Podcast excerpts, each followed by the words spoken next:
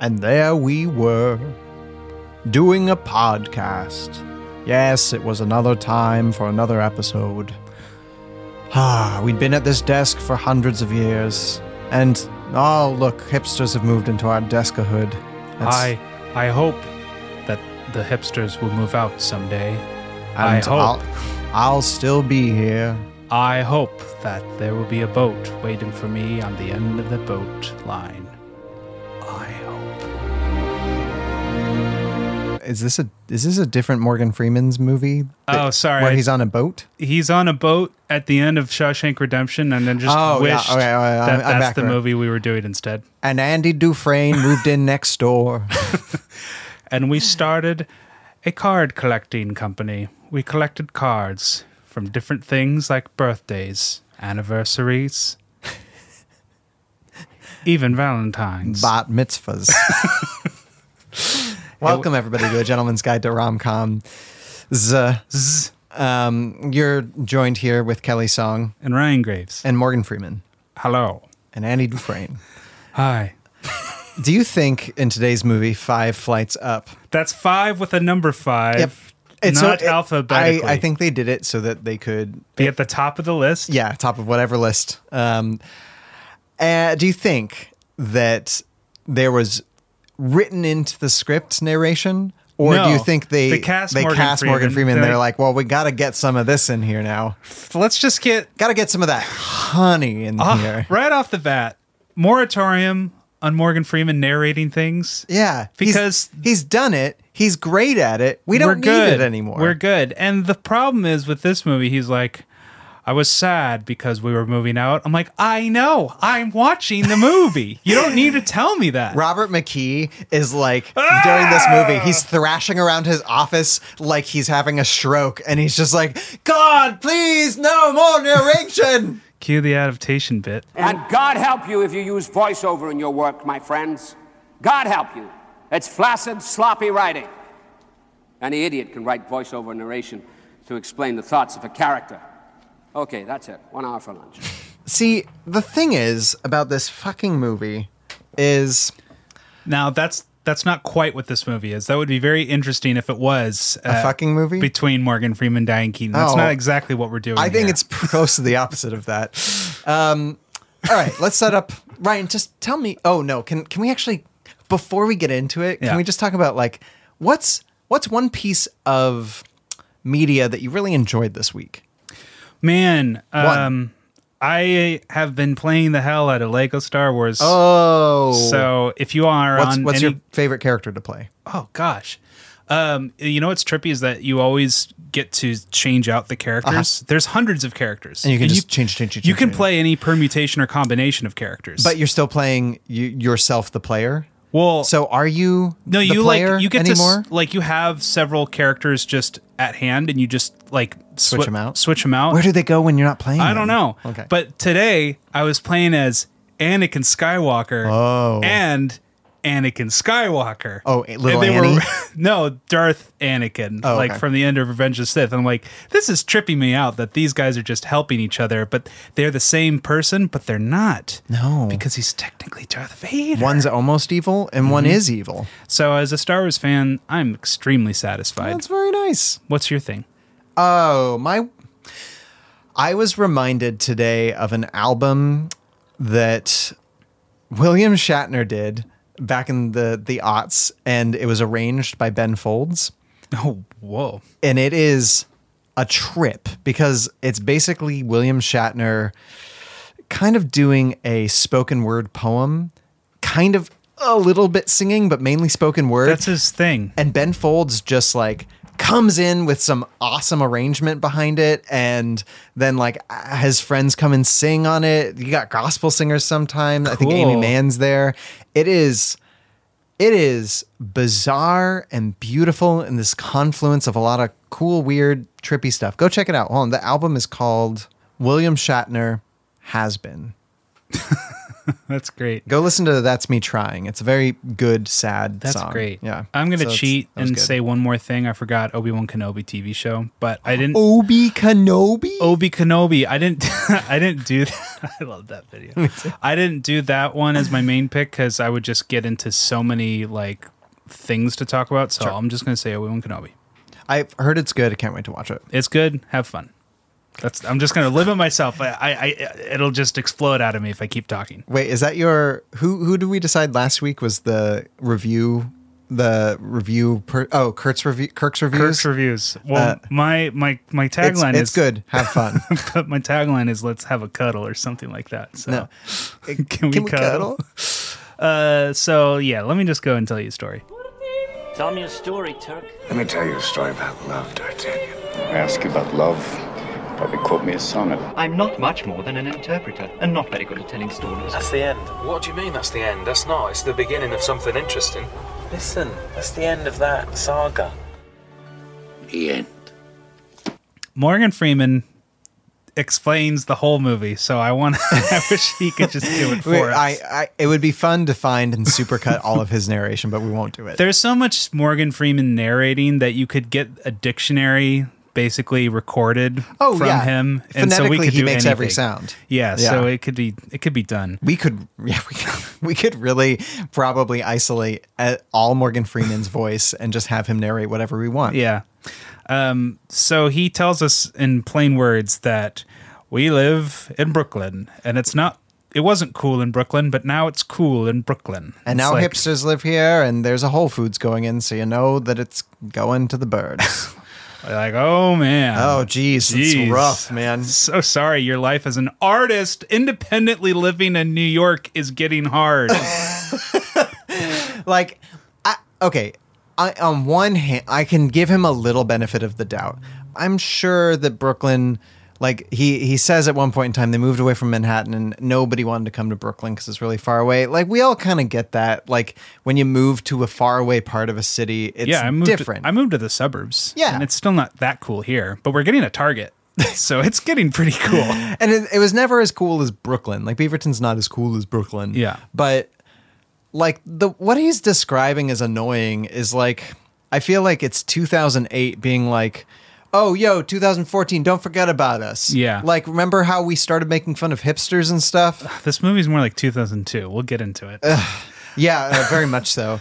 Ugh, so, um, yeah, Morgan Freeman is basically like, man, it used to be great living here, even though it was hard, but now it's great and kind of annoying, maybe. But we live five flights up, And it's hard for me and my dog to walk up because the I'm stairs. 95. Yeah. and I'm God. And right. and so he and his dog walk up these stairs, and apparently they're selling their apartment, and he isn't happy about it, but for some reason they're doing it, probably because it's easier to find a place that you can walk up. Yeah. Or that you can take if an there's elevator up. an elevator or something. They got to think about their future, which I'm in like a completely different place, but at a weird similar place because they're like, where are we going to live when we die? And I'm like, good, good forward thinking. I'm more thinking, where am I going to live when I want to have more kids? Sure. So also forward thinking too. I'm I'm thinking about that next house. So So- so you current- similar boat. You currently live in kind of like a townhome kind Yeah, of thing. it's like this is good for now, but I don't will want to you make die here. Will you make anywhere close to a million dollars when you sell it? Um, jeez, at the rate the Portland market's been going, who knows? Sure, sure, who knows? but no way. No, but like it, I don't know. It makes sense at their age, living in their s- their city Uh-huh. at like the length they have been putting into that. Yeah, they lived place, there for forty years. That right? makes sense. Yeah. I'm okay with them making a million dollars off I'm this o- sale. I'm totally okay with them making a million dollars on the sale. Uh, Get get it, guys. Go get it, girl. but they're so dang depressed about making that much money, and I just can't care.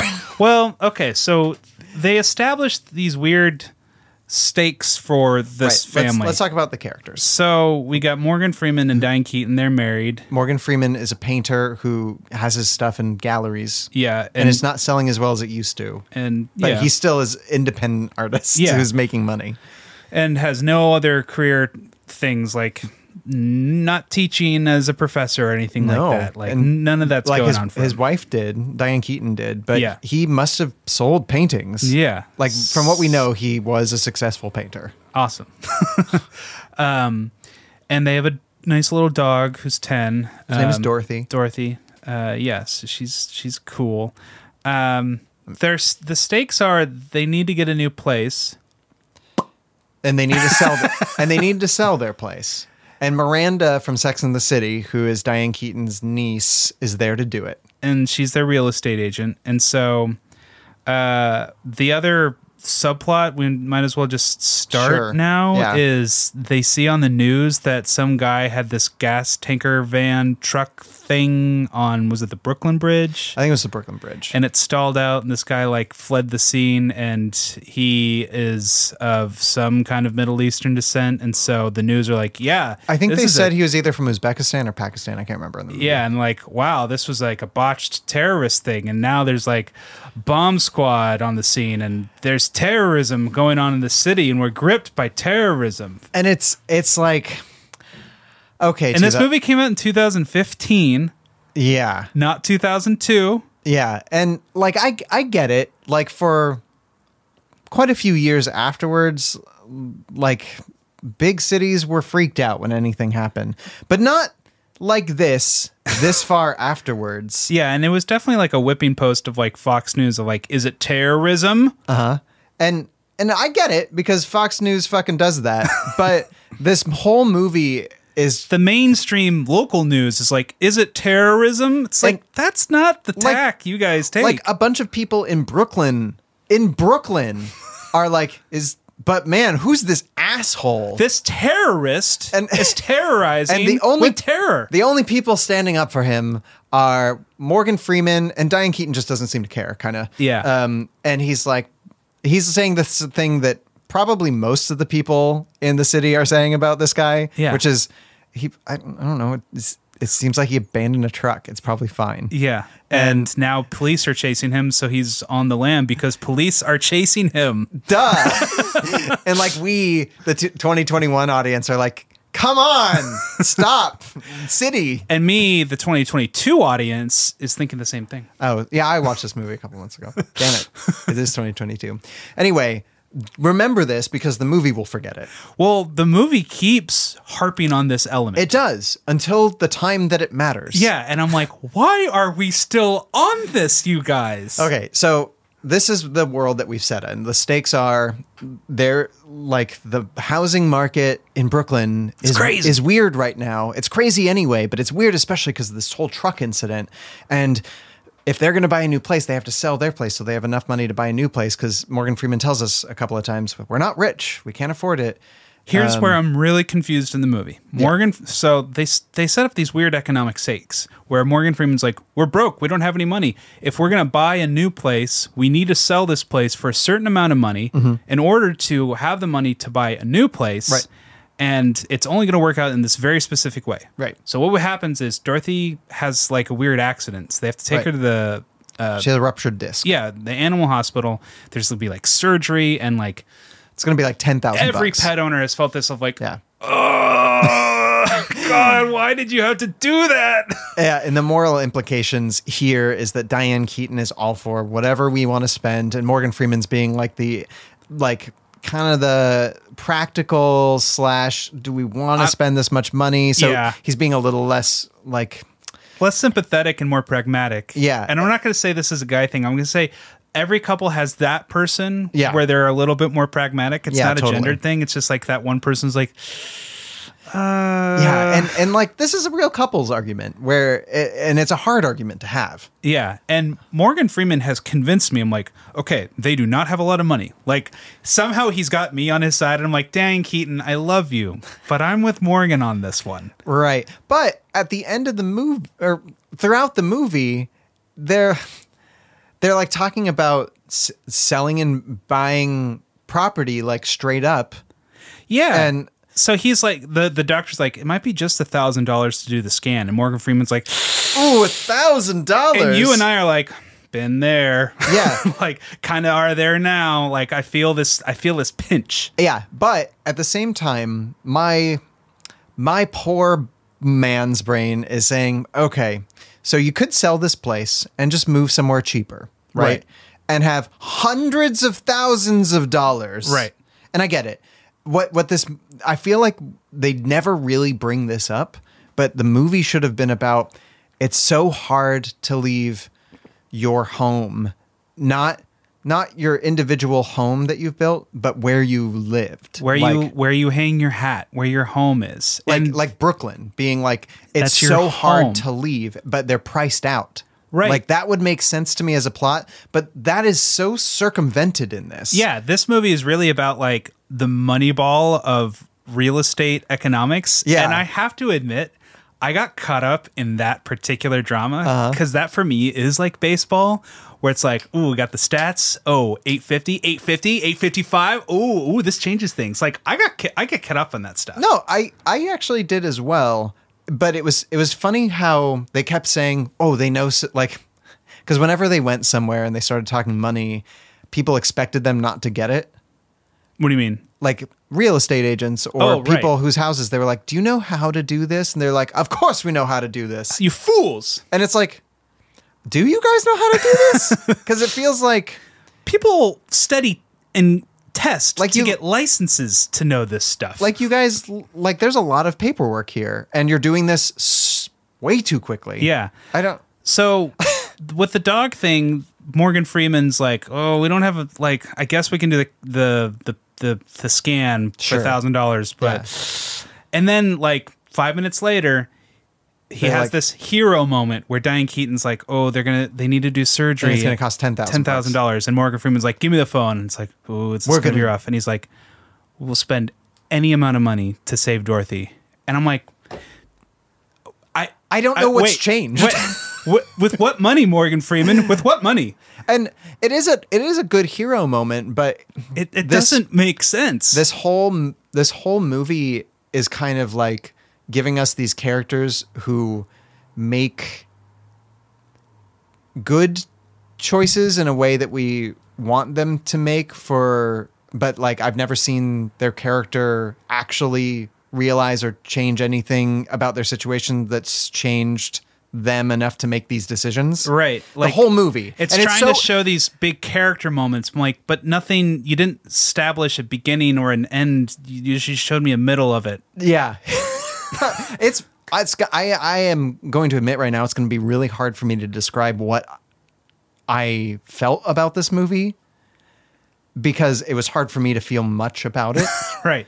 Um, I'll help you. Okay, I'll help you. Thank you. Let's help each other. So, uh, yeah, so they seem to have any amount of money it takes to save this dog. So they don't seem to be hurt for money. And you can there's definitely ways to like put it on a credit card or to like there's payment plans that a lot of Yeah. doctors and uh, but veterinarians n- have. he's not worried about his inflow no. at all. No. Like he just seems whatever situation they have in their life, it will be enough to support this dog problem. Right. It's like, okay, so what you're It- it was- telling me, movie, is you guys are good financially. Right.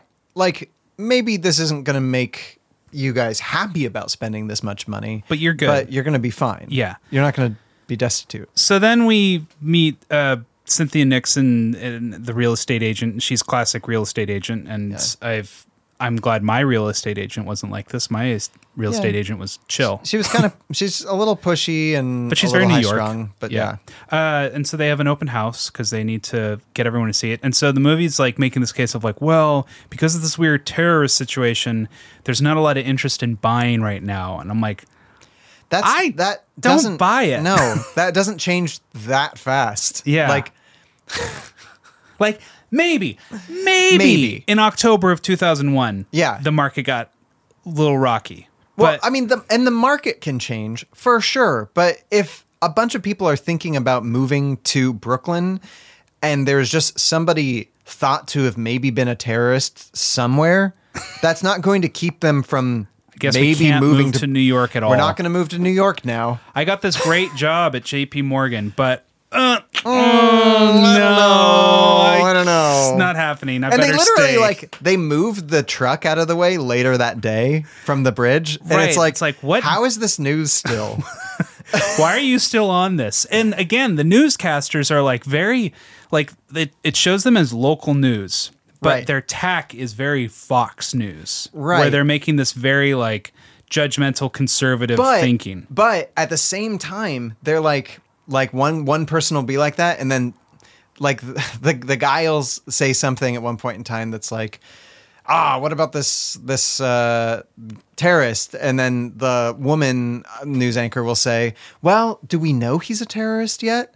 And then I'm, but I'm like, two scenes ago, You you just- you were called saying him he's a terrorist. terrorist. Like, what are you doing, movie? Like, don't give me this voiceover. Like, I'm not paying attention to what these people are saying. So that's happening in the background at this open house. Yeah. Uh, is but and people still show up to the open house, and we get a um a cattle call of different fun side characters, and they were all fun for ten seconds apiece. Yeah, that's And all it was they like needed to be. uh, the mom who doesn't say no to her kid. You've got like uh, m- like the training dog lesbian couple who Right, I like them. one's one's very sweet, one's like extremely like we're here to train dogs and buy apartments. Yeah. and then you have the girl and her mom, the mom who likes sleeping on beds. yeah. And I I uh, I kind of thought like they were going to become uh, like yeah an actual thing. We have this big good scene with Diane Keaton and this mom, and this mom wants to lie down in a bed and like get the feel of a bedroom. Like I get that. And it's Mm-hmm. Yeah. this nice character uh, piece Yeah. Uh-huh. between two characters, and it's this nice sweet moment. And then Morgan Freeman meets the daughter of this mom, and they just kind of buddy up, and he like is like, "This is a record Yeah, player. it's This is very art." sweet. So And he shows a picture of like naked Diane Keaton. He's like, these are boobs. And she's like, cool. and then that brings us into this movie has a lot of painful uh, flashback scenes. They're Okay. bad. They're I- oh. really bad. So I kind of disagree. Oh, really? Because I, thought Diane Keaton was being impersonated by this woman. I, well, okay. So I actually thought she did a good job doing a young Diane Keaton. I, I really like Diane Keaton, okay? Mm-hmm. Let me say this up front. yeah. Like Family Stone, yes. Something's got to give? No. Yeah. Something's got to yeah, give. something's got to give. Great. Um, Annie Hall. I mean, come on. she's, a, she's the best. This Diane Keaton in this movie, I really feel like I don't know if the director let her down or something, but it felt like there's just this thing that when she's playing a character that lacks gravitas, she just kind of shakes her hands a lot and goes, "I don't know." Well, it's a very Eh. laid back performance from both of them, and I think at its best, we get very naturalist human stuff between them. Sure, yeah, I think so too. But the movie isn't really committed to that. It And- just has it going on. I don't uh, really think they have chemistry. no. but at, at s- a certain point in time, I was just tired of Morgan Freeman's puttering and Diane Keaton's oh Morgan Freemanness. and so when we jumped back to the young couple, I don't. Robin really liked it. I thought it was fine, but. I was like, okay, actually, you're doing a very passable Diane Keaton right now. So That's my problem is that I wasn't seeing a character on screen. I was seeing someone impersonate the actress Diane Keaton. I and thought it so was like fine. It was- pulled me out of the yeah, movie. I, I get how it would. It didn't do it to the me. guy didn't do that. The guy felt like he was being that character. Yeah. And wasn't trying to do the Morgan Freeman voice, which is Yeah. a good instinct that he was like, Yeah. let's not let's not try and recreate that. I'm Yeah. not Morgan Freeman. yeah, w- Morgan Freeman had to smoke so many cigarettes to get there anyway.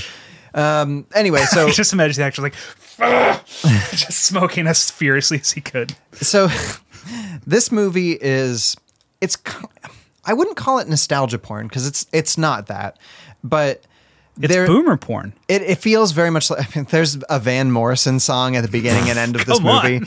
And here's the thing I grew up on Avalon Sunset, which is like the primordial, besides Moondance, Mm-hmm. Van Morrison album that that like my parents love listening to Totally. and by proxy i really love listening to it and i get it it's really for a type of person Yeah. and that type of person is kind of Kelly when he's in fifth grade, but and my parents. But this movie like leans so hard into the ah shucks, isn't it great to be of our generationness? Yeah, that- it's like this movie is like, man, we've been living in this beautiful apartment in Brooklyn for the past 40 years, drinking scotch whiskey, listen to Van Morrison. Isn't life great? and us millennials are like, yeah, No, yeah, but great. In the same in the same mouthful that it says, "Isn't it great?" It also says, "Brother sucked, huh?" and it's like you can't say those things at the same time. yeah. But anyway, we have this young couple. They basically meet because he paints her and she's a model. And he's like, I liked you because you're real. And it's like, oh, okay, great. And, you know, her family's not super jazzed that he's she's dating a black guy and gonna marry him. And it's made pretty obvious during a scene that I thought like, you know, the family portrayed like a thing that we see in a lot of actually Diane Keaton movies where Mm-hmm. it really was the ham fisted version of the um, scene from uh, Family Stone. Family Stone, where like this same conversation kind of right. comes up. It works beautifully in that movie really because beautiful. it's built up. But Right. this, it's just kind where of like, somebody questions like do you want to have a harder life because you love this person who society Mm-hmm. doesn't deem that you two should be together but you can't drop that scene with no other context and no other character development from these other characters who are putting pressure.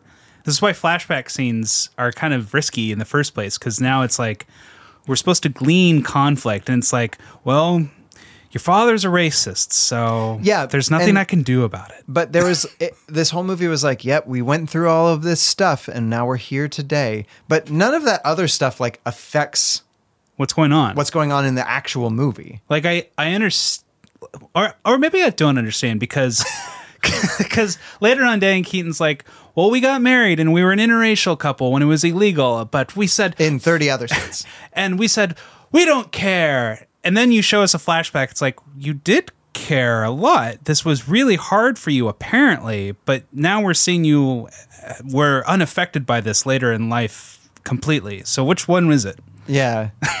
Yeah. Pick a pick a speed. But I do think now that I'm thinking about it, her niece, um, who is the real estate agent, was probably the same girl that was in that cafe scene. Uh, who was her sister's kid? Oh right. Yeah, totally. anyway, and Morgan Freeman's always like, she's talking too much. And it's like, she's trying to sell your house, man. Yeah. Like, I. I don't know. She's annoying as a character. I get it from his Have you perspective. ever heard your dad say that about one of your friends? Probably says it about me. I don't know.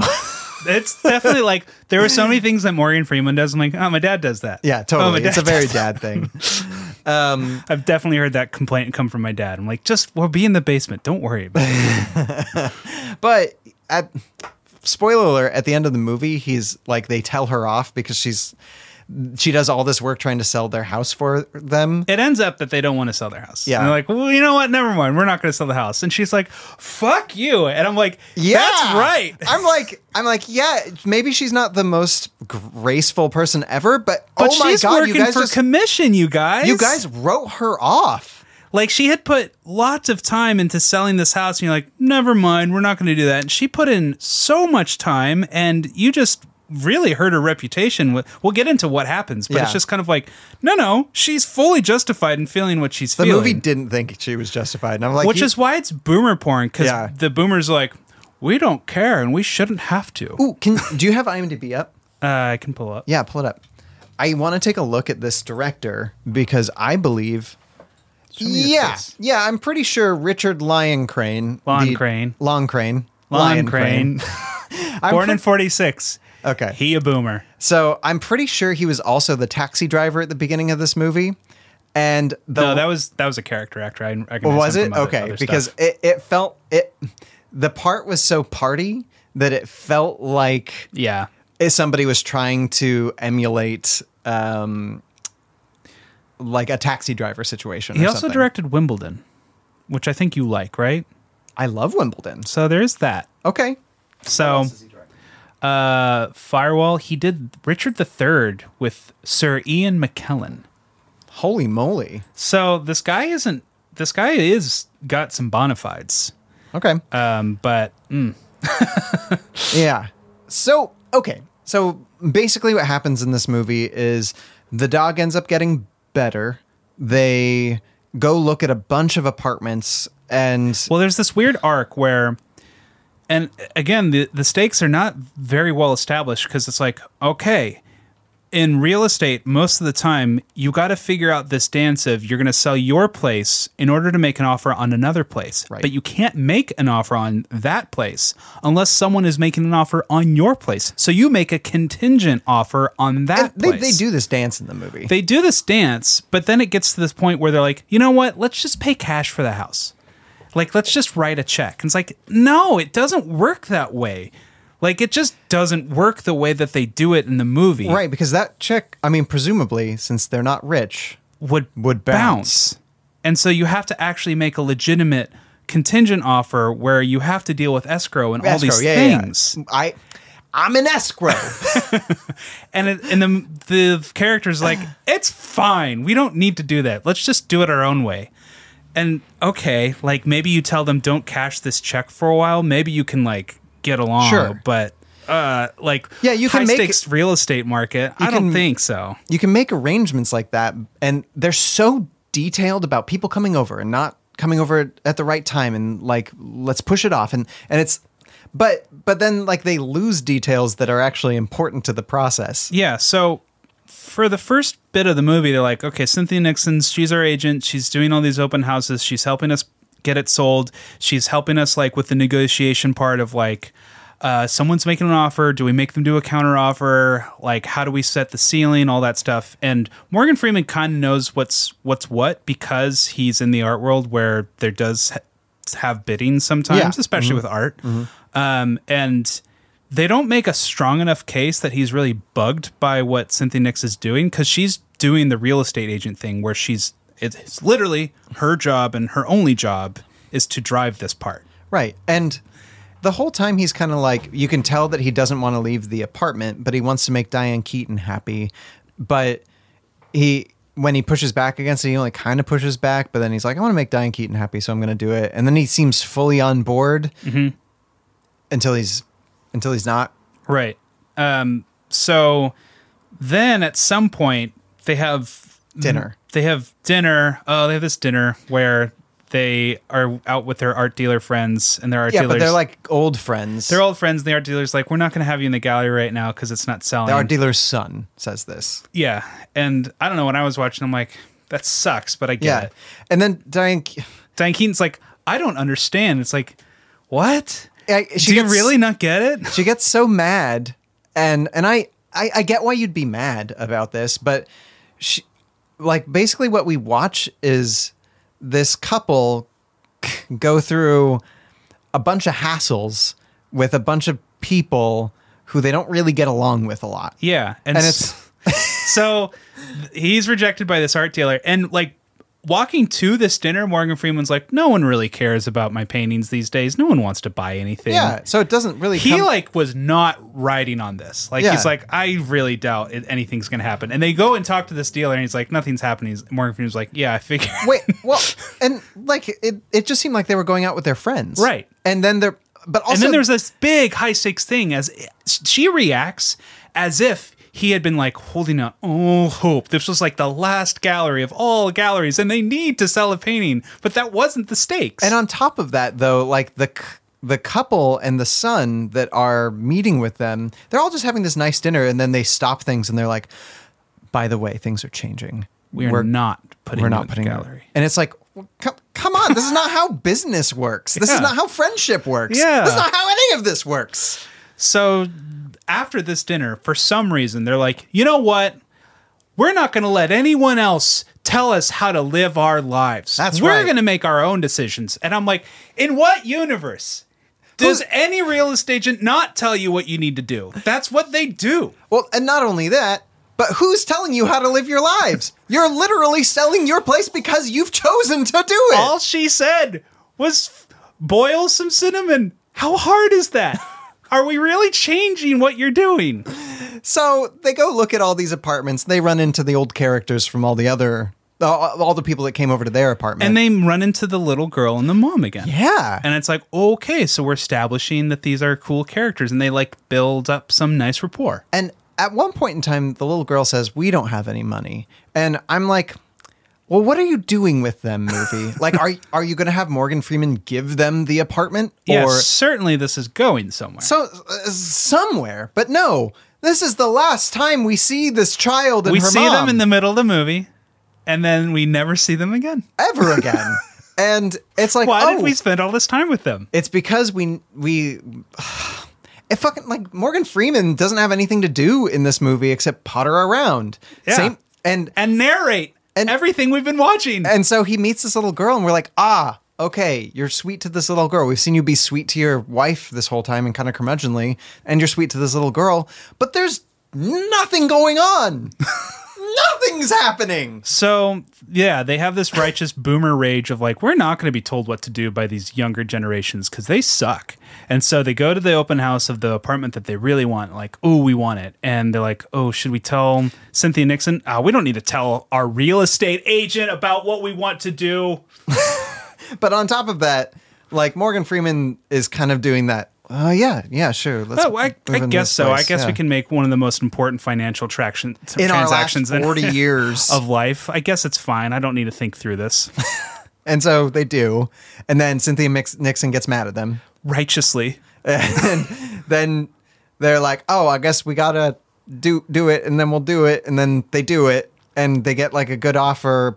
from For- the lesbian dog owners. Yeah, And it's like, cool, I want them to buy the house too. They seem chill. they, yeah. Out of everybody, like that could afford the house, great. Yeah. Um, and this is apparently what they would have needed to do this transaction in the first place. So I don't know how they were thinking that they could get away with not enlisting Cynthia Nixon for Like, this part. Here's the thing: go go look at houses together. Yeah, Fine. you don't need to bring your agent. You don't No. even need to talk to her about it. Just talk to her afterwards. Keep her in the loop. Please. And like, I mean, if you just if you were independently wealthy, fuck a real estate agent. Just Fine. pay in cash and you're good. go for it. That's not what they are, apparently, maybe. So they find this perfect apartment. They want to make an offer. They have to like be like, oh, okay, Cynthia Nixon, I guess we'll let you in on this. And they go to the apartment to sign the papers, and we meet the couple who's selling, and they're dicks, like Yeah, I they're don't- total wangs. they're like something is going on with them where they're not happy or they are happy. Like she's pregnant, and he's like, I don't want to sell. I don't know if we should sell. I think we get a better offer. None of Blah, their blah, blah, stuff's blah. there. What do they mean they don't want to sell? Yeah, they don't you're- live there anymore. And also, I don't know. I haven't bought a lot of houses, but How many have you bought? I've bought a house. I It's a haven't bought any, so you're townhome. one up on me. but they made it very strict where we really didn't know the identity of the person we were buying the house from Uh-huh. and it was really just through our agents and when we bought the house we did not see the owner we did not see the owner's agent we just had the agent do everything signed sealed delivered I'm everything was yours. taken care of it wasn't like this thing where it was like this high stakes of like this the buyers are coming over the sellers are going to be here you are going to shake hands afterwards and then you're going to spit into each other's hands and you're going to be sealed for life and friends forever it's like that's i don't i don't know maybe, May- this is maybe a it thing happens in somewhere. other ways Yeah. but most of the time it's just a dance the agents do and then it's it's done but they go over and the guy's being a total wang Yeah. and then the news is on, and they're like, they found the terrorist who has been terrorizing the terror city.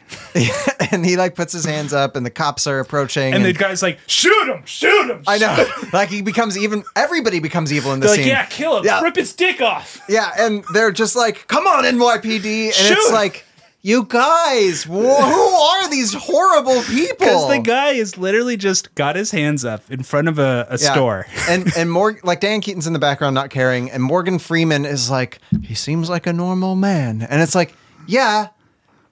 Uh, duh. We know we, that's what we all seem and, and to then think. Morgan Freeman narrates, and he's like, and as I was there watching this normal man, I realized he was a normal man. And I too am a normal man with a normal voice. and so he's like, you know what? I'm not going to buy this house. I don't want it. I don't want to live here. I'm not going to reward you people with money because you guys are wangs and, And- y'all a bunch of racists. and I'm here for it. But also, I want you to have another motivation, which is I don't want to move out of my place, which is kind of where they get to ish After eventually. that, it's like, you know what? We shouldn't move. I didn't want to buy this place from this racist guy, that we almost just did on a whim. but I don't want to move. Let's just not move. And Diane Keaton's like, good point. Let's just not move. and then Cynthia What was Nixon's the like, point of this movie? And Cynthia Nixon's like, "The hell are you doing?" And they're like, "We're not gonna move." She's like, what the fuck? I put in so much work to sell your place. You They're could like, at least you say- know what? We don't care. You could at least say, I'm so sorry that we put you through this much. Like, we ended up getting cold feet and we love our old apartment. And I know we really put you out. Let us take you out to dinner. Something! God! And so, like, it's total boomer porn because Morgan Freeman's like, I'm going to punish these people for being racist by not buying their house.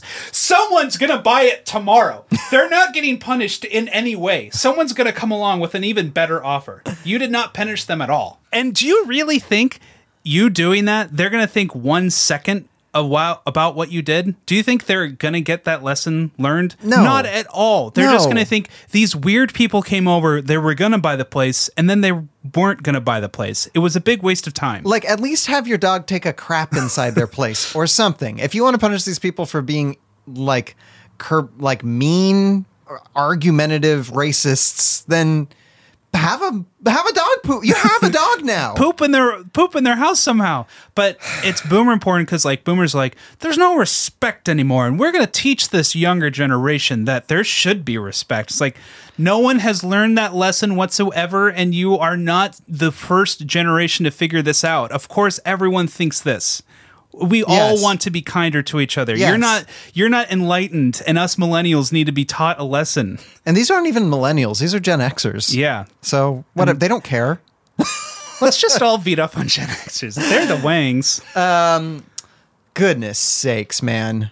Uh, so that now Morgan Freeman is happy because he and his dog and his wife are living in their place, and, Uh, and they have succeeded because no one told them what to do. And they're It's like, buying Starbucks fucking at the end of this movie. I just don't understand what their big problem is with the world.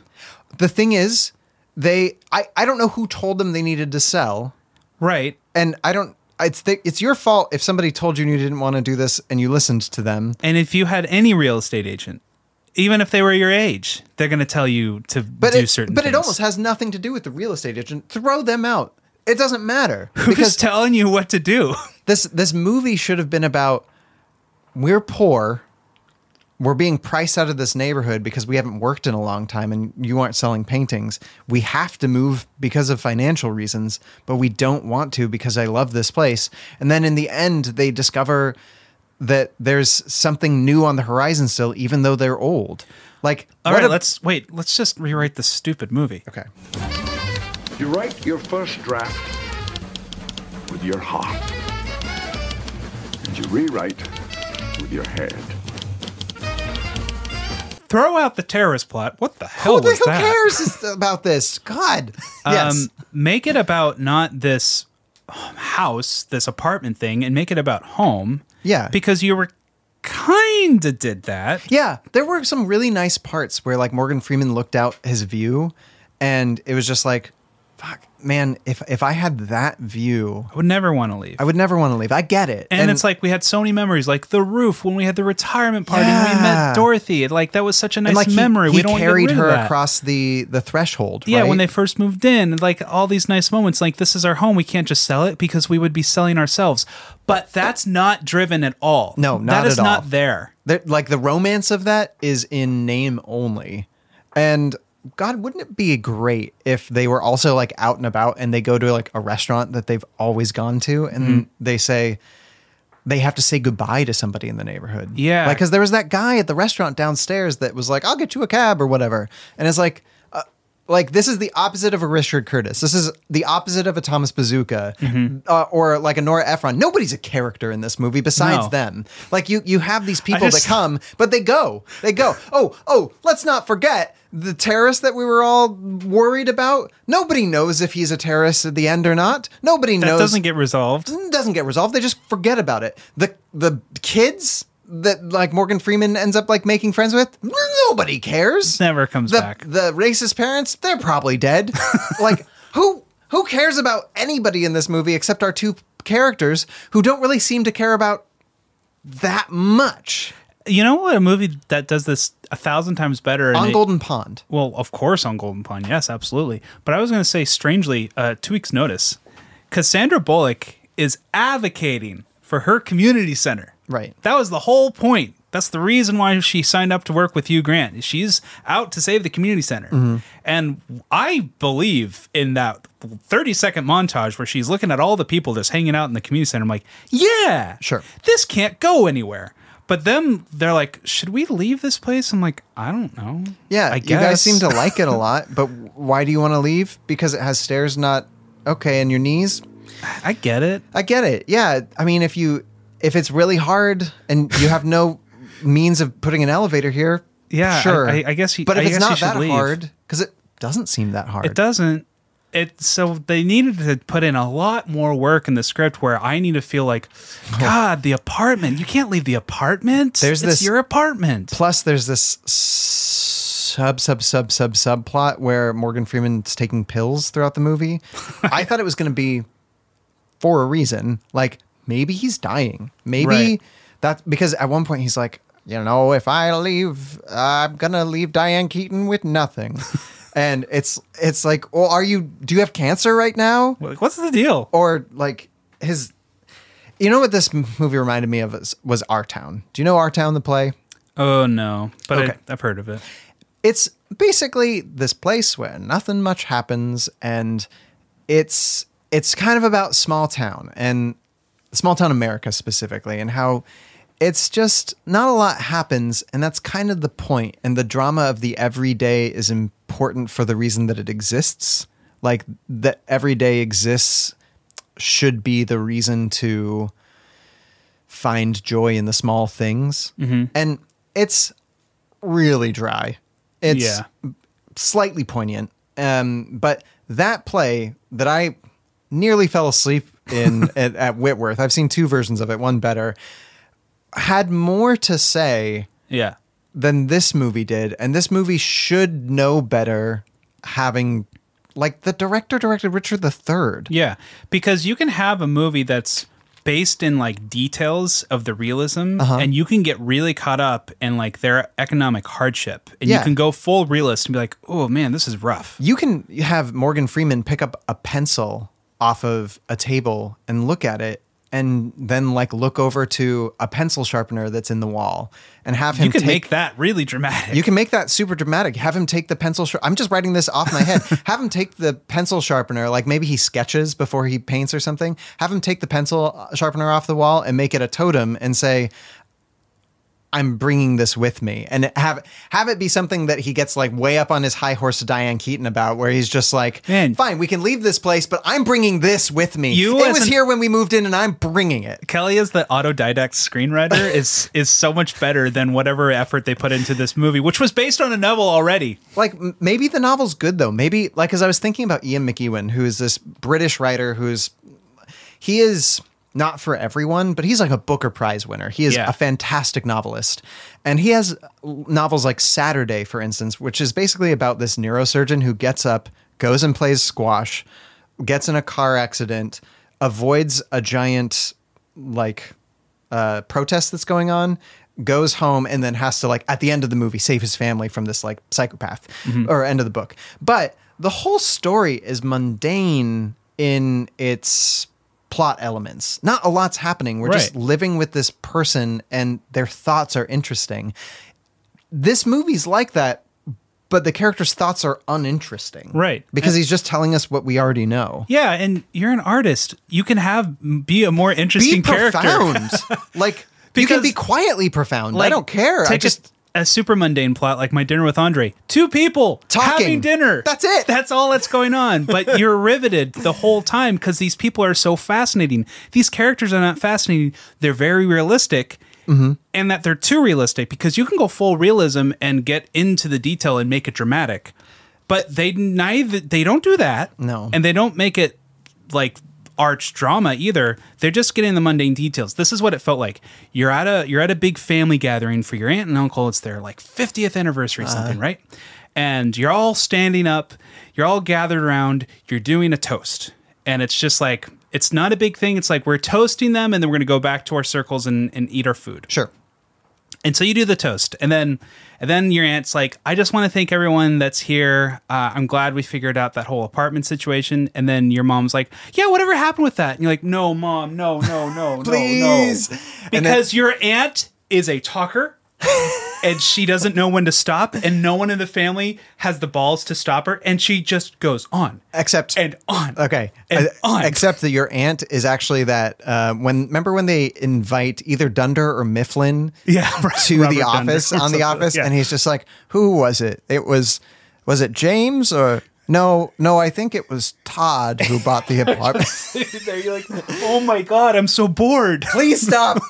You're killing me with the boredom. And so a lot of this movie is just like them going through the motions of buying and selling a house, which at times is exciting, but other times is just A mundane. boring hassle. yeah. It's like watching somebody else do their taxes. So that's five flights up. There's a reason why you haven't heard of it, and we just told you. and here's the thing all of these people, talented people. Yeah. Who knows what happened?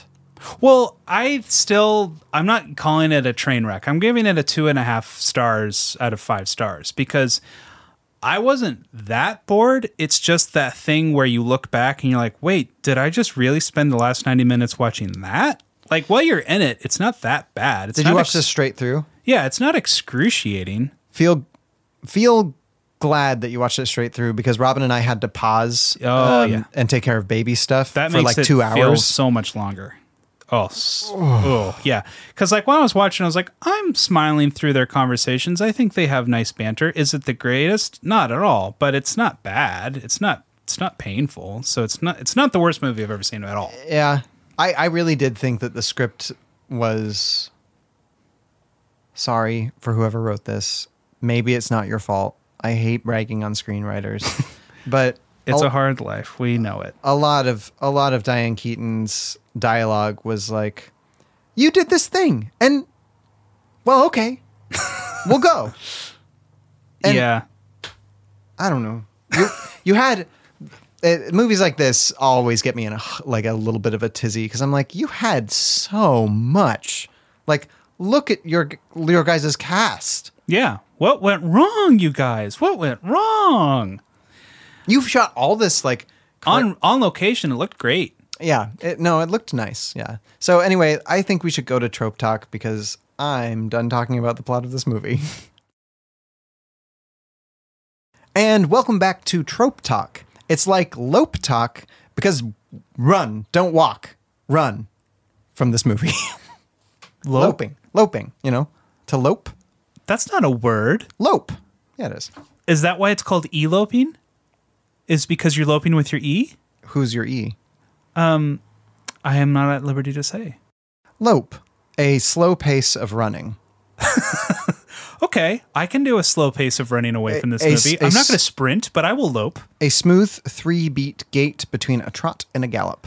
I or would- a canter. If I was headed to, um, you know, a, a chapel of love, I would lope. I would lope there. That would be nice.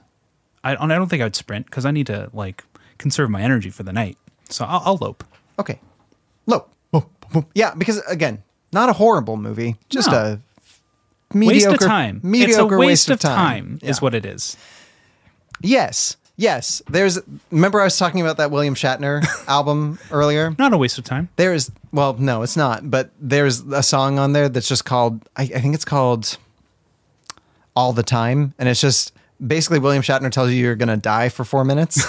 and he's like, There's gonna be times when you're gonna look back and say, I have more time, but you don't. So you shouldn't waste it. And at the end of this movie, I was like, God damn it, William Shatner. it's a question I, I ask myself when I'm working on a script or something, and I want to like ask to everyone at all times when you're making a movie, why should people watch this and not something else? Mm-hmm. Yeah, that's why? really good. i- If like if you're making an adventure movie, I'm like, but why should we watch this when I could just go watch Raiders of the Lost Ark? Mm-hmm. I know Raiders of the Lost Ark is really good. I'm taking a risk on your movie. I could just watch a movie that's fucking awesome. So why should I watch this movie? I, I think in addition to that question, one I really like is the three part. The th- It's like a three part question. Should I make this now? Ooh, So should I be the one writing this? Mm-hmm. Like, is this th- your story to tell? Um, and that doesn't mean that you can't tell other people's stories. It just means like what what from within you can do you have the authority? The like the verve, the passion for it.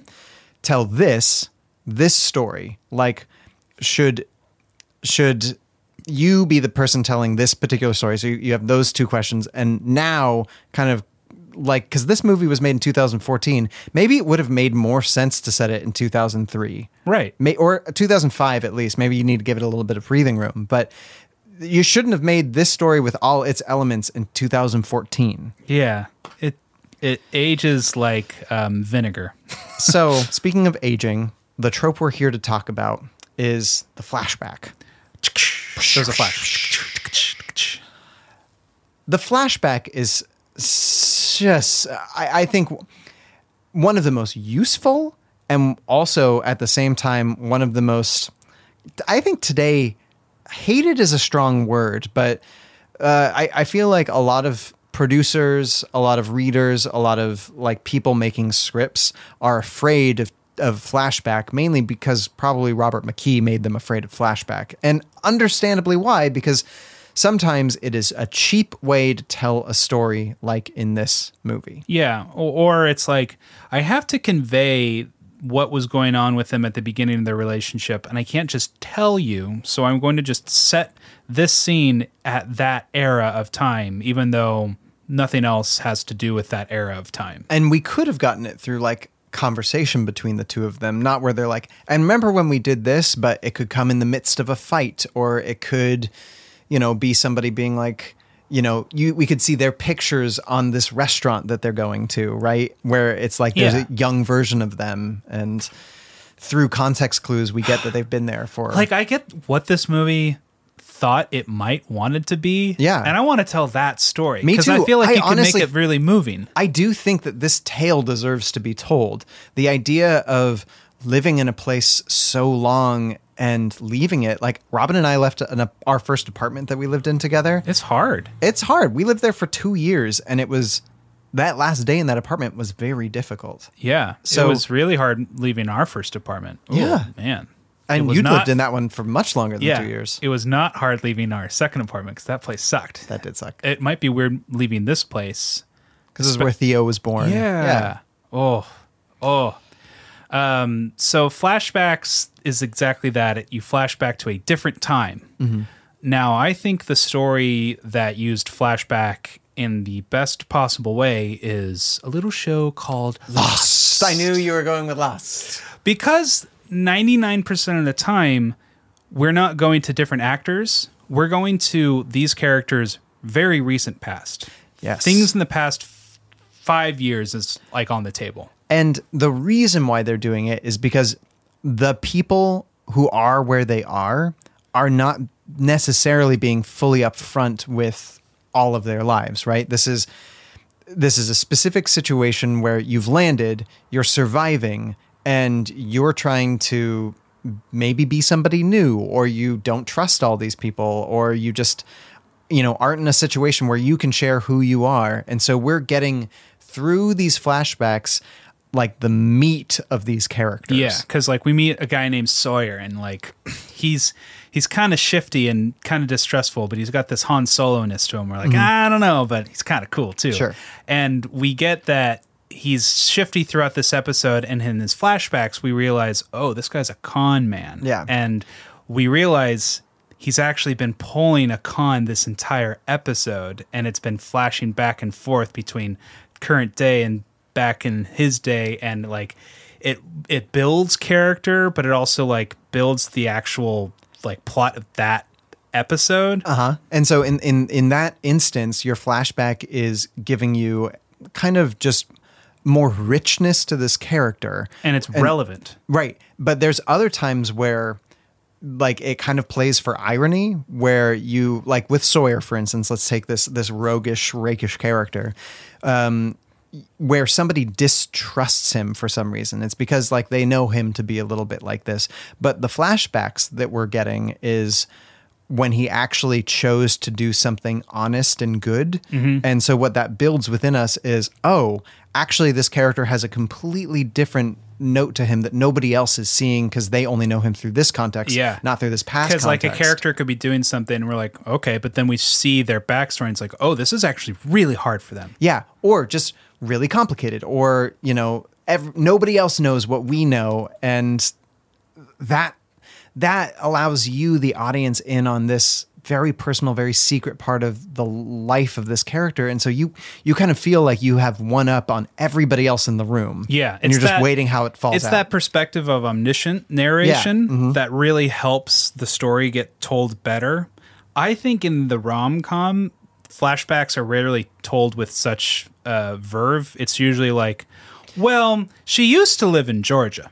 yeah honestly though i That's it. like okay like 27 dresses right they flash back to a bunch of the weddings Yeah. that was in a fun like montagey kind of deal right but Yeah. but usually i feel like it's so simple when done well in rom-coms like with sleepless in seattle when we flash back to uh, the wife going to the baseball game like Oh, we flash yeah. back to that a couple of times and it's just It's a them glimpse. walking with their son to a baseball game when they're happy that's it Yeah. But if It's it's, so an simple. extensive flashback where it's a full up scene, and I'm like, why do we have to go back here? Because it feels like a retread. It, It feels does. like you're going backwards. I didn't really I didn't learn anything new about the characters. I just learned something new about the details of their lives. because we we see her with her mom. Uh, we see Diane Keaton with her mom when she said she wants to get married to Morgan Freeman, and her mom's like, "Your your dad's a racist. He doesn't he doesn't want you to do this, but you're gonna have to be separated from this family. You're disowning yourself by doing this." Like, wow, yeah, this she is says it really without hard. saying it. Yeah. That, but these are like the stakes. Like, wow, that seems really hard. I wonder how this is going to affect her later in life.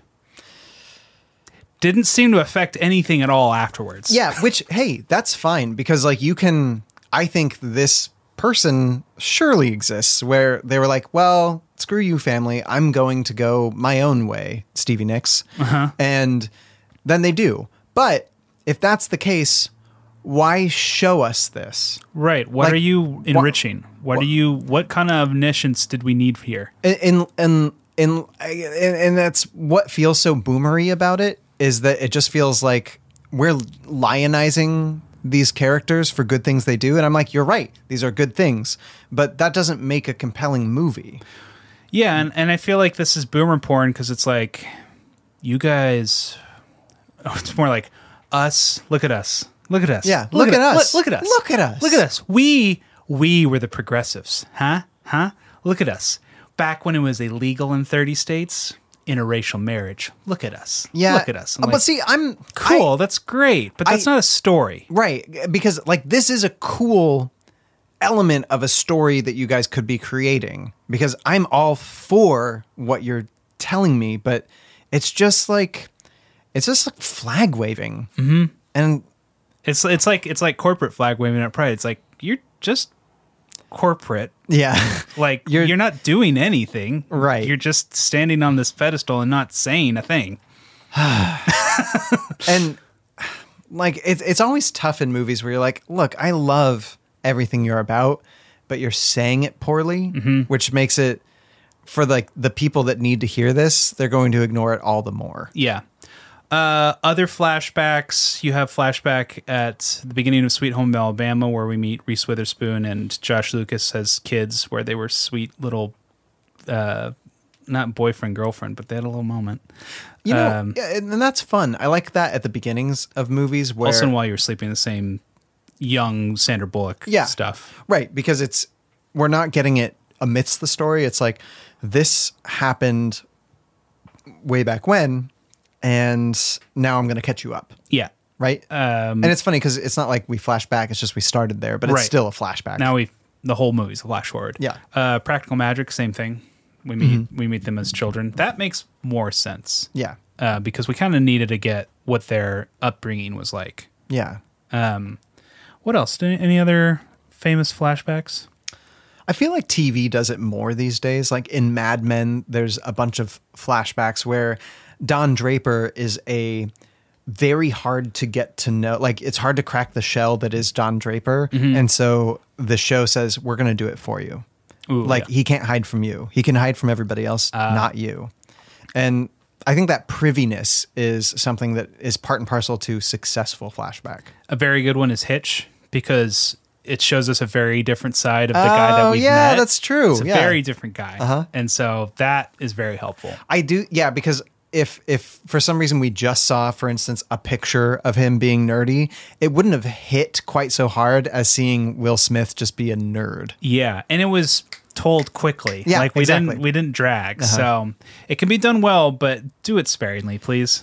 And I'm just going to recommend everybody. It's on our list, so maybe we'll watch it one day. But if you if you saw something, some glimmer of hope in this movie, and you wanted to see something better done about the Greatest Generation, go watch on Golden Pond. It talks about aging. It talks about home. It talks about like the difference between generations and it talks about what it feels like to be a couple after so long and still be in love in a way that is so much more satisfying than this.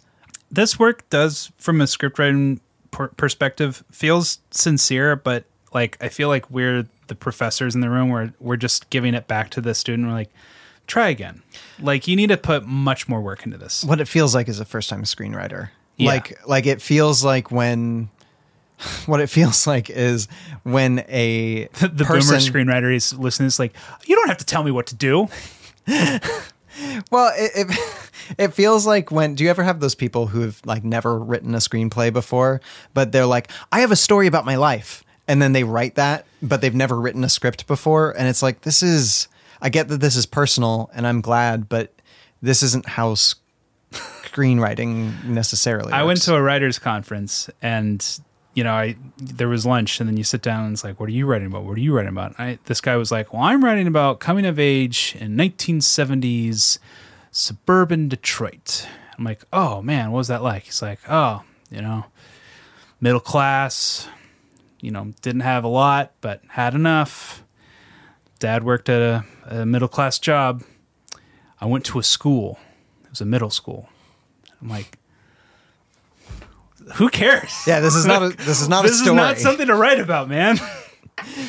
which is mm, the big pang of any middle class writer. right. And it's like, I'm not saying you had to be like abused as a kid or something, or like you had to like No. come up from rags to riches kind of tale, but like find a story in there because that's not a story. right. I mean, this is why I, I think any writer worth their salts can say, I can write about anything. It's about That finding. pencil was amazing. Like Right. the pencil sharpener, I'm like, I'm riveted. Oh yeah, well, I can write about anything for sure. But but like you should be able to say I'm going to write about uh like I'm I'm going to just bring up as a for instance um why am I spacing on the name um fighting aliens in space hoorah Star uh, Wars, uh, Starship Troopers. Starship Troopers. So if you're writing Starship Troopers, you've never been in this situation, Mm-hmm. right? This is like the thing about sci-fi is you're imagining a new world, Right. But you have to be able to connect it to something that is universally felt in some way. Mm-hmm. Like maybe, maybe the person writing Five Flights Up, and I don't know because I don't know this person. Do do you have them up here? Yeah. Sorry, we just brought you up here to kick you in the nards.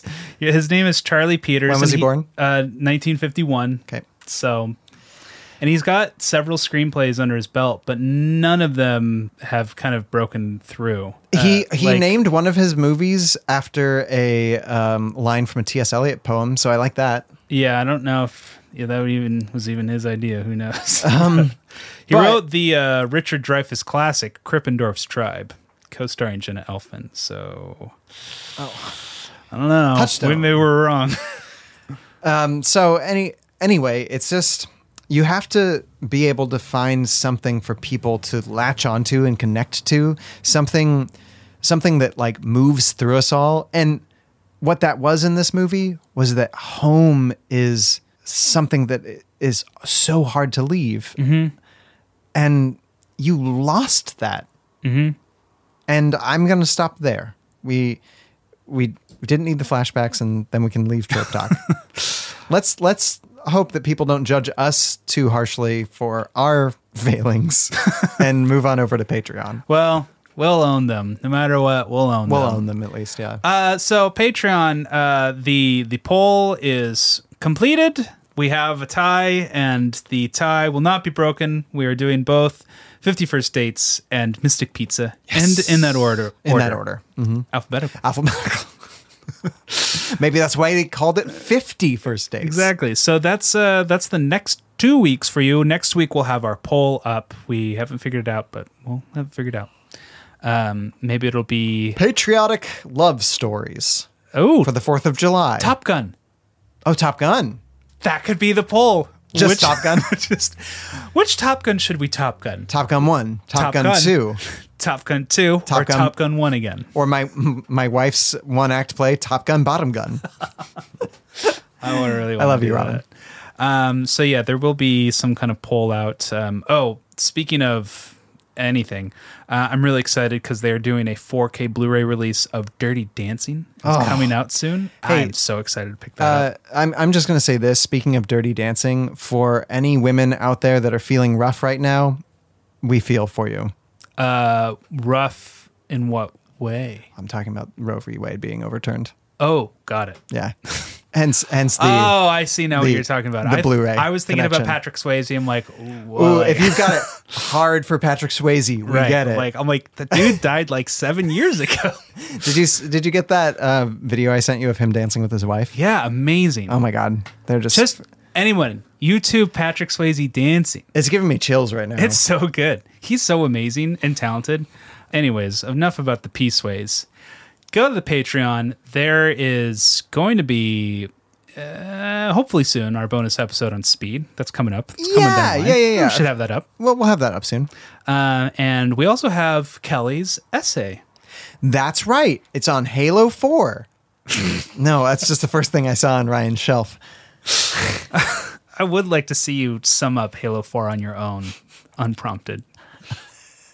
So you have this thing called the Covenant. No, stop. I've only played it once with you.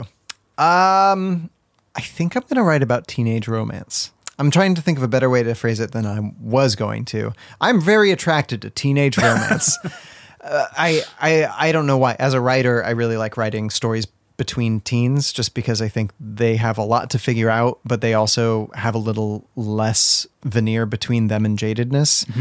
And I I think falling in love when you're young is extremely special and awkward and full of just bright blossoming hope and I I don't know there's there's something about it that draws me to it so I think I'm going to kind of write about what I like about it as a writer and as a filmmaker or n- as like a film viewer yeah. as well No, it's it, it's good. Uh, I I learned early on that it wasn't full of hope. It was more for me about despair. No, and, that's a big part of it too. Like that is, I think that's part and parcel to whether you've found love early on, and then like I mean, there was there were stretches that I had Ryan where I just had nothing Mm. in high school. I feel for you. Uh, I feel like that's part of lots of high schoolers. if you were to say, in objective reality, was your love life in high school objectively, not how you felt, but objectively, were you more Ferris Bueller or more Cameron Fry? My, uh, just about love life. like yeah i've got you on i've got you on two polls ferris bueller beloved by all cameron fry misanthrope misunderstood but lovable buddy where are you on Like the which one? I'm spectrum? because I'm not. In Which either one are of you those closest camps. to? Which one am I closest to on the line? yeah Probably i mean it sounds like you're right in the middle if you're having such a hard time deciding which is I'm which. probably a little closer to Ferris, but by a degree. Mm-hmm. Just 'Cause- because I did date somebody.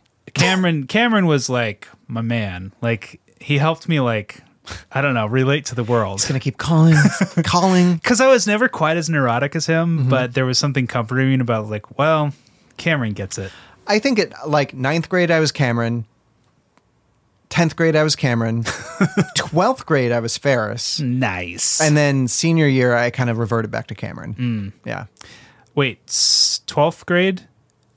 Twelfth grade is senior year. Oh, uh, junior year, I was Ferris. Oh, okay. okay. Senior year, Cameron. Uh, so yeah, read about read all about it on the Patreon. We'll have a new poll out next week. We'll have bonus episode. We'll have essays out. Um, it's pretty fantastic. Um, unfortunately, we do have to go to our next phase, um, and there's no way around it. We're gonna have to move, aren't we? We're not gonna have to move. We're gonna have to sell our podcast. We don't have to move. We just have to give out a Golden Sword Award. A blessing from the Lord. God be praised.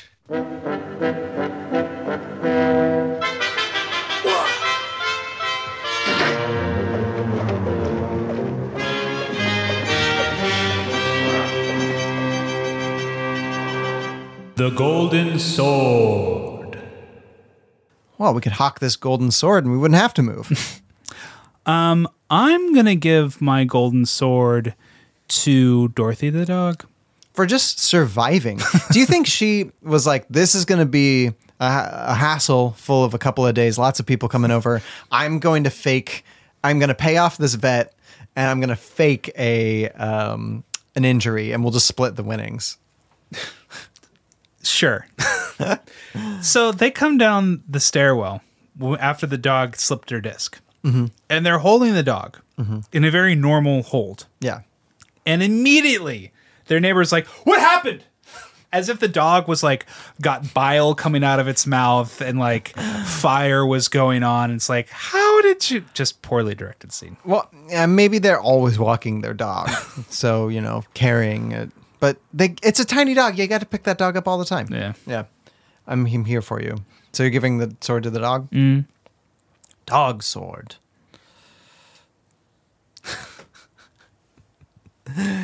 um, young Diane Keaton was so horny. she um like there's this weird scene where um it's where they meet right where he's painting her and um he she, he's like I want you to put on these glasses and she's like ah I wouldn't be able to see and She like, was so I like, don't know you Absolutely not. I will not change my glasses. Like, calm down. You're a model. Well, y- yeah, but at the same time, I'm kind of also here for like she d- she wasn't that intense about it. She was just like, uh, I don't know, that's kind of a weird ask. well, Um, he wa- she asked. She acted as if he was like, wear these glasses. He was just like, I want you to wear these glasses. no, he ended up like that. Okay, that's what I'm talking about with this scene where he ended up being like he literally said, "You will wear these glasses." Well, it's that firm, like, I know what I want kind of. Yeah, tact. but right, you no, you're completely right, Ryan. But he's also a professional in a professional setting who's trying to paint her, and so what he ends Sure. up doing is is being like, "Yo, I'm I'm going to add dominance to this situation in order to get you to wear these glasses." But here's the thing: she's here for it, Right. But stupid move on both their parts, in my opinion. She's so horny. I'm and like she's just kind of does this like blushy thing where she's like, "Fuck, okay, well I will take off my clothes, Mister Mister Freeman," and I'm just like, "Girl, you're a chaos muppet." So I'm giving it to her for being a chaos muppet. I Okay. guess. Yeah. Okay. To not Diane Keaton. Yeah. Whoever is playing. whoever, whoever played her. Yeah. Okay. Um, Well, um, that was gold of one kind. Could you give this movie a rom com Oscar? Which is probably plated gold when you think about it. Mm-hmm. So it's not probably full gold. Do- Is it full gold? I don't, mm, maybe. You think they. Because if so, that thing is worth a lot of money. The golden sword is full gold. well, it's just a melt bunch it of melted down. down. Oscars. But if the Oscars weren't full gold, Then it's part, part steel, part bronze, part. I don't know. I Ooh. don't know. It's a good question. Composite. You know, we're going to write to the gonna have to Academy. know. Yeah. um, I'm going to give the Oscar to the production designer because that's the one thing they did well. Yeah, These were New York apartments, and that view was kick ass. Yeah, I agree. It felt like um, it felt like the kind of apartment I would like to live in. Totally. You know what they also should have done? She couldn't have a baby, right? Like that was part of her storyline. Yeah, that's right. Make that a part of the apartment and that they couldn't have had a baby. And so they kind of made their apartment the baby. Yeah, I love that rewrite. That's a great rewrite. Right? Like, imagine if they had wanted to make this room that ended up being his painting room, the baby room, and he was like, maybe, maybe he was like, ah, yeah, I want to have a baby, but man, it sucked to like lose this room. And he makes a comment about that at some point in time where he's like, like a young him, they get in a fight because he's like, well, at least I'll have this room to paint in. Yeah. And she could be like, "What the fuck?" Something that bridged like some conflict between them. Or like the room is like this like perfect baby blue blue. oh yeah, Because like th- they were just They jumping the painted, yeah. gun and they're like, oh, let's just paint it now. Oh my gosh! And what if they never repainted it? Yeah. and them moving like And like them at the, open end- house, like, why is it blue? Yeah. Mm. And they're like, oh, I don't know. Yeah, and and like if they moved out, it could be them painting over it or leaving it, and it's both Ah, Come meaningful. on. And even if Hollywood, let us help. they and if they stayed there, like like it could be something. It, like there's so much you could do with just that one element, Right? Oh my gosh! Gosh. Anyway, so yeah, good, good, good the idea. boomer writer and director, are like, we're not going to be told what to do. You can't. We're going to make our own movie, and I'm like, you did. It you know, sucked. millennials today, they don't understand. It's like, They're just they're just all about money, and I was like, no, we're about heart, heart. um, so what's your Oscar going? I am also giving it to the production designer. okay. No, here I'll give it to the art director because the props were great too. Good job. That was a nice record player. I don't know if that little girl really wouldn't know what a record player was if it smacked her in the face because we too also didn't quite grow up around record players. At least I didn't. Were you around record players when you were seven? Yeah, my parents had one, and my grandparents had one. Did they actively use it though? Like I found Ours was broken. I found my parents' record player in the closet. Yeah, and ours I didn't see any records in the house. ours broke when I was about. Let's see. It was when we. I think we when we moved up from California, so I was nine. It Yeah. no longer worked. I didn't have to ask my parents what it was. Yeah, I knew what it was. yeah. My parents had records.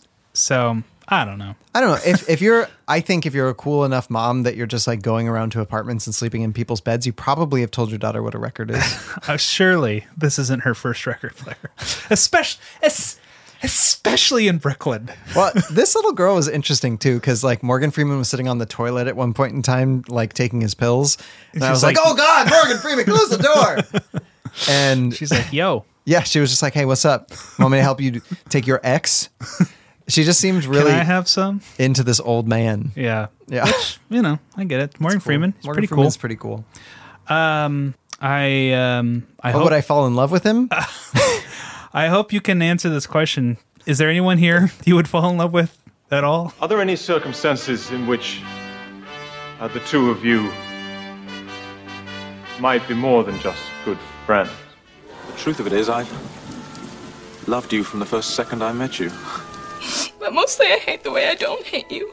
Not even close. Not even a little bit. Not even at all. You have bewitched me, body and soul, and I love, I love, I love you. I know.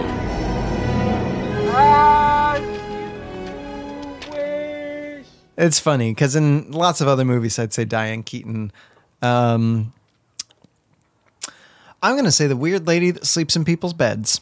Yeah, The weird mom. She's cool. She seems to have like a genuine bone in her body and also be weird. I'm- Because she's like, "Can you turn off the light?" And Diane Yeah. Keaton's like, "Oh, sure." And then I was I waiting for her, wanted them like, to be friends. I was waiting for her like, "Can you join me?" yeah, exactly.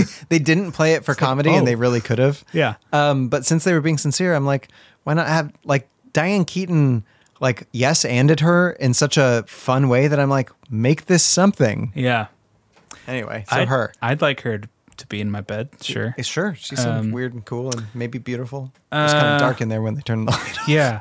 I'm going with that weird Ol- older psycho- lady. No, the weird psychotherapist who is like saying she's going to change all these things about the house while she's walking Oh. around because that's like evil Sarah. She's that lady looked severe. She was full on evil Sarah because Sarah loves HGTV and loves home remodeling things. And if had a, if she had a hundred thousand dollars, she would have everything about this house changed, and she has a plan for it.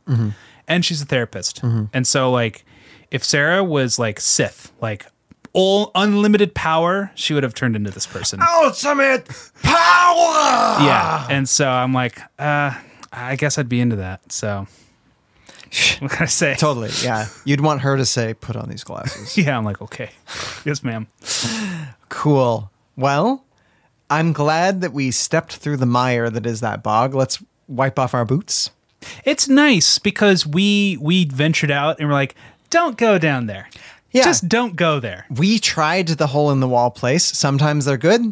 That it's one not wasn't. good. Like I was hoping, like this is a totally like low ball movie. Maybe it'll be something. Okay, next week we're going to the Rainforest Cafe. Yeah, it's gonna be a good time. Yeah, it's kind of corny, but fine. And then the week after that, cool pizza place. cool play, pizza place on the coast. Love it. Totally. It's pizza. Even if it's bad, it's pizza. It's still pizza.